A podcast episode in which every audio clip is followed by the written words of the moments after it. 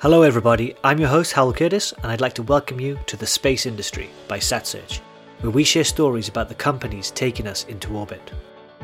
In this podcast, we delve into the opinions and expertise of the people behind the commercial space organizations of today who could become the household names of tomorrow.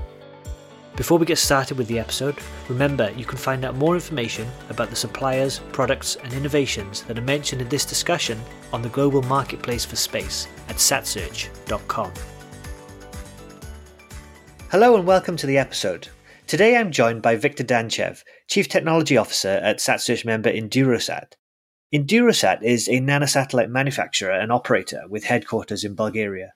The company has quickly built uh, quite a strong brand in the space sector since being founded in 2015 and has worked with customers all around the world. Today, we're going to talk a little bit about how to solve some of the common integration and, and operational challenges for shared and dedicated satellite missions. But first, Viktor, hello and welcome to the Space Industry Podcast. Thanks for spending time with us today. Hello, Hal. Nice to meet you, and thanks for the chance. Okay, let's get into the uh, technical information. We still live in a world where uh, planning for payload interfaces is done in, in quite a non-standardized way in some cases, with you know the CAN, the UART, the I2C, RS485, all these different hardware interfaces, and then with even more custom protocols on top.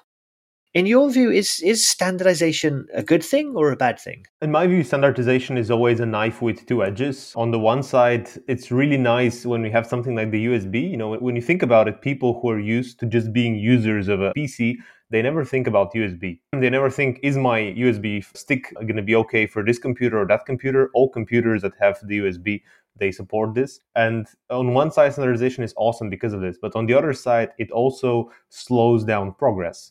So the way that I see it, if you standardize too much, you are constraining and, and, leaving people less room to do some innovations and to optimize in some way. If you, of course, go the other way, it's the extreme that we have right now in the space sector, which is almost nothing is standardized. There's so many protocols, probably every payload provider out there and every satellite provider out there has their own.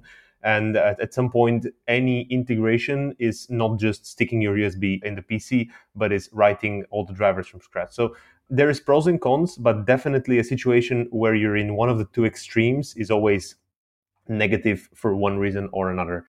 And I think in general, what I've seen is that most standardizations, they come up when someone has become really tired of having to customize all the time and when they just decide oh i'm, I'm just going to take all of this and i'm going to make it into something really compatible but guess what? Usually the person who starts this or the, the company that starts this they're not the only one. So usually you a lot of these flowing around. So so definitely some form of standardization is good. Being flexible is good. And in the end it's, it's a trade-off between being able to to have more flexibility on the payload side and, and being able to be really optimized and focused is there an impact on you know cost and timings in terms of the engineering if you spend you know time on different routes, standardized or not standardized? Yeah, definitely. There is a lot of uh, difference because if you try to be one key that fits all locks, usually means that there's going to be a lot of overhead on, on top of you. So if you try to support everything all the time, it really puts a, a lot of difficulty on a system. And the way that we approach this at EnduroSat is that we have set up on the hardware side what we consider to be really needed by 95% of the market. We're seeing most commonly in the market and, and what most people are looking into.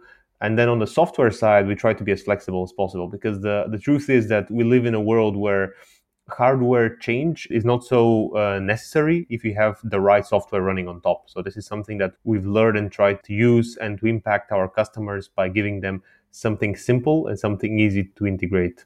And obviously the teams building payloads and companies building payloads are looking to work seamlessly with platform providers at EnduroSat, you know, you provide uh, satellite services for, for shared and dedicated missions. What do you do at, at, the company to make sure that payload teams can work seamlessly with you and indeed remotely, as, which has been such a challenge over the last couple of years? Regarding the actual integration, one of the things that we have undergone in the last year is we have launched our protocol that is called DSPS1, which is really made to simplify the customer's life. So one thing that it does is it allows you to automatically generate the full set of drivers from our platform to a payload by describing the functions of that payload in an IDL, in an interface design language.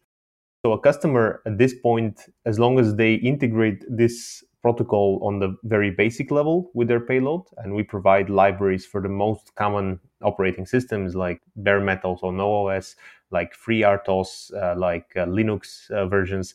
And um, as long as they integrate this, they don't have to write from scratch all the functions of their payload and to give them to us and, and to lose literally in some cases months to try to be able to use their functionality and to try to use their commands. What they need to do is just describe in a very simple file these interfaces and then the full driver on top is automatically generated so that you literally send us a file you integrate these very basic layers of the protocol and as soon as we plug this file into our system you get off the shelf integration with the platform and you get off the shelf integration with the graphical user interface that we have for it. So you literally can command your payload from the graphical user interface we give for our platform, which in our review and in the in the feedback we've obtained so far is really a time saver uh, because in most cases the customer needs to spend months developing something like this themselves which is not always compatible with what the platform provider does and, and it can take a, an even longer time to integrate the two obviously you know testing and qualification is so important though in that process so in the system that we just described with such protocol automation how do tests such as hardware in loop software in loop or ait how do, how do they work in this environment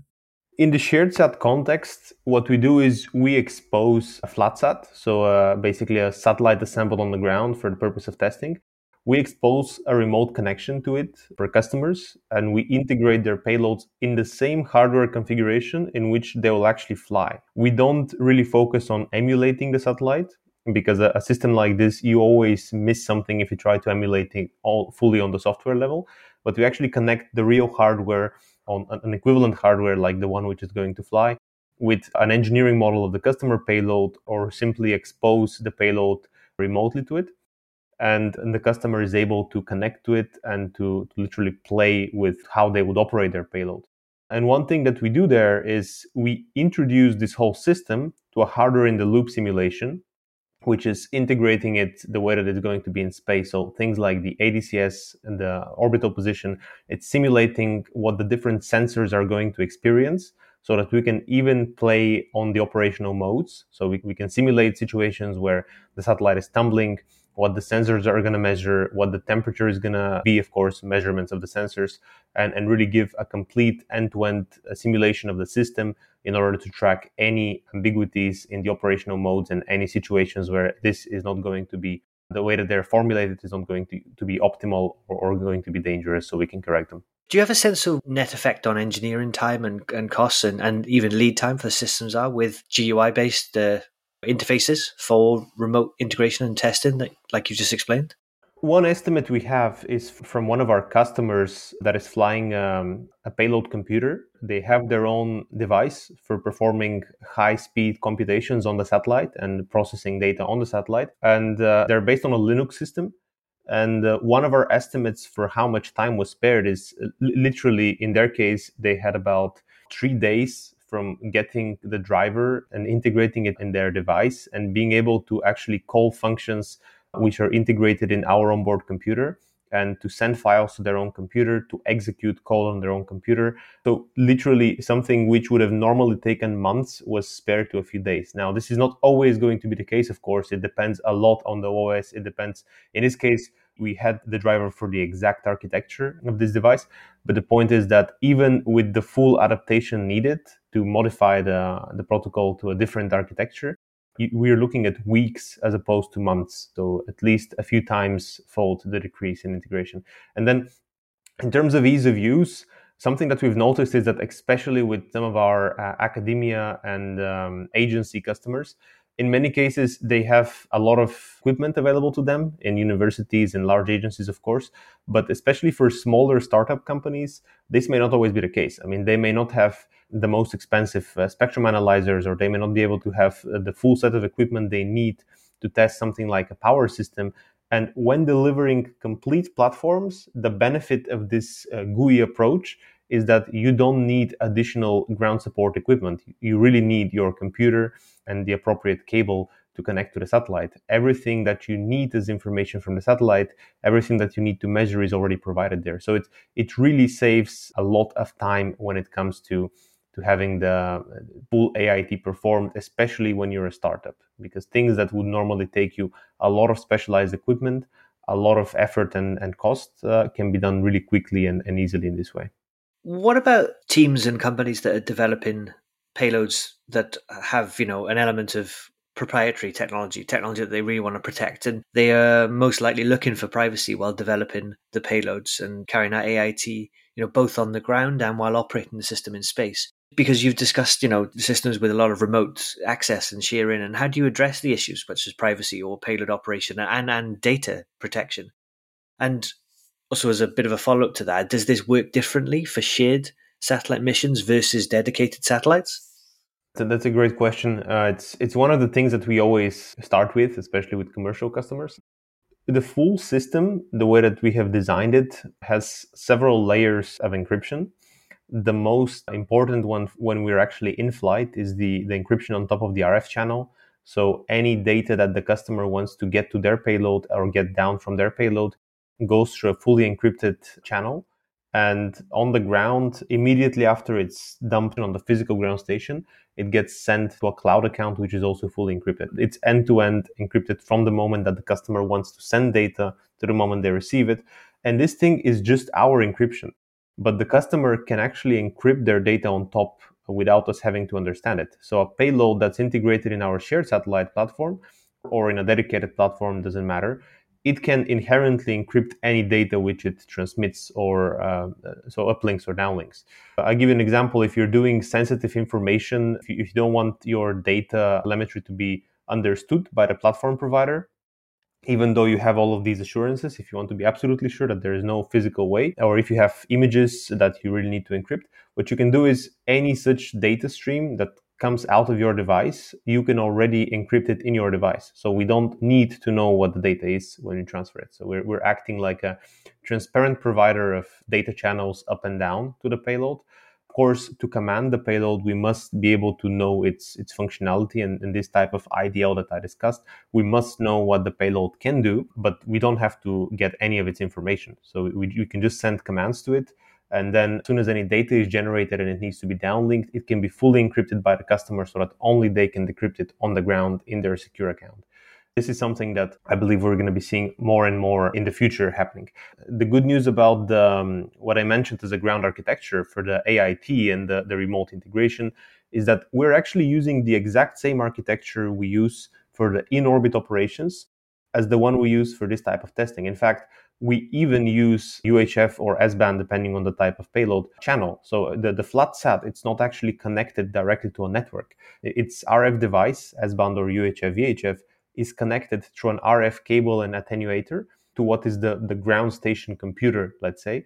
And on the ground, when we do this kind of testing, the system level testing, the integration tests, we actually do it with an RF connection. We don't do it by having the full satellite connected over a cable. We do it in the same way that you would do it in space, with the only difference that the satellite is on a table and you have an attenuator instead of having the satellite in space and the free space attenuating the signal. So they can benefit from exactly the same reliability and, and exactly the same encryption so that even if a rogue employee goes to, to take out their payload from the table, only they have the encryption in their own premise, and this is not physically possible to be you touched briefly on, on the future there of the, the sort of approaches that you're expecting to be seen in terms of ensuring the privacy of the data, etc.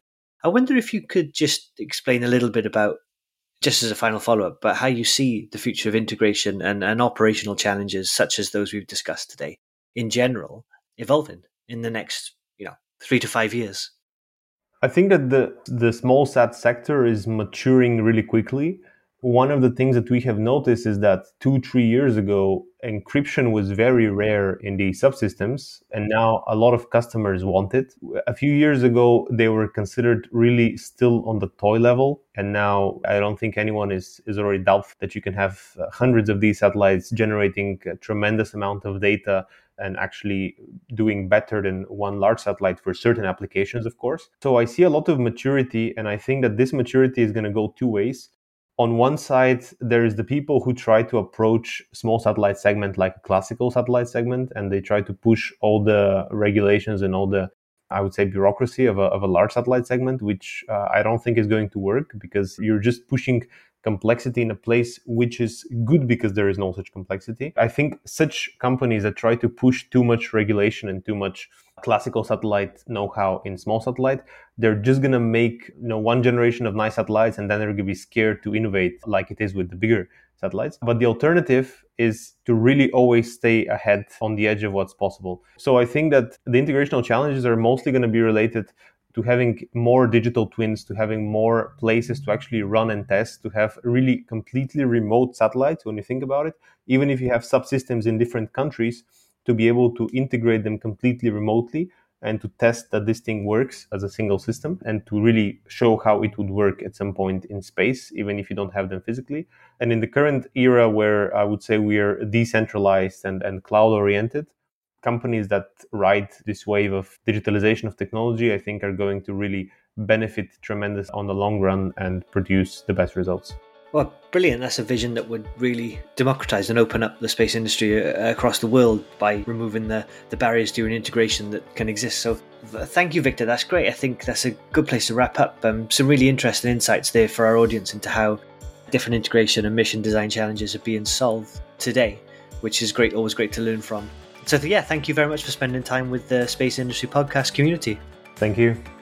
And to all our listeners out there, thank you very much for listening and hope you enjoyed the episode too. Remember that you can find out more about Endurosat at satsearch.com and we'll share the links uh, in the show notes to the company's pages. On the platform, you can find out further technical details about the company's portfolio, and make requests for technical information and documents, ask for introductions to the company, quotes, or whatever else you might need for your trade study or procurement purposes. Thank you for listening to this episode of The Space Industry by SatSearch. I hope you enjoyed today's story about one of the companies taking us into orbit. We'll be back soon with more in depth, behind the scenes insights from private space businesses. In the meantime, you can go to satsearch.com for more information on the space industry today, or find us on social media if you have any questions or comments. To stay up to date, please subscribe to our weekly newsletter, and you can also get each podcast on demand on iTunes, Spotify, the Google Play Store, or whichever podcast service you typically use.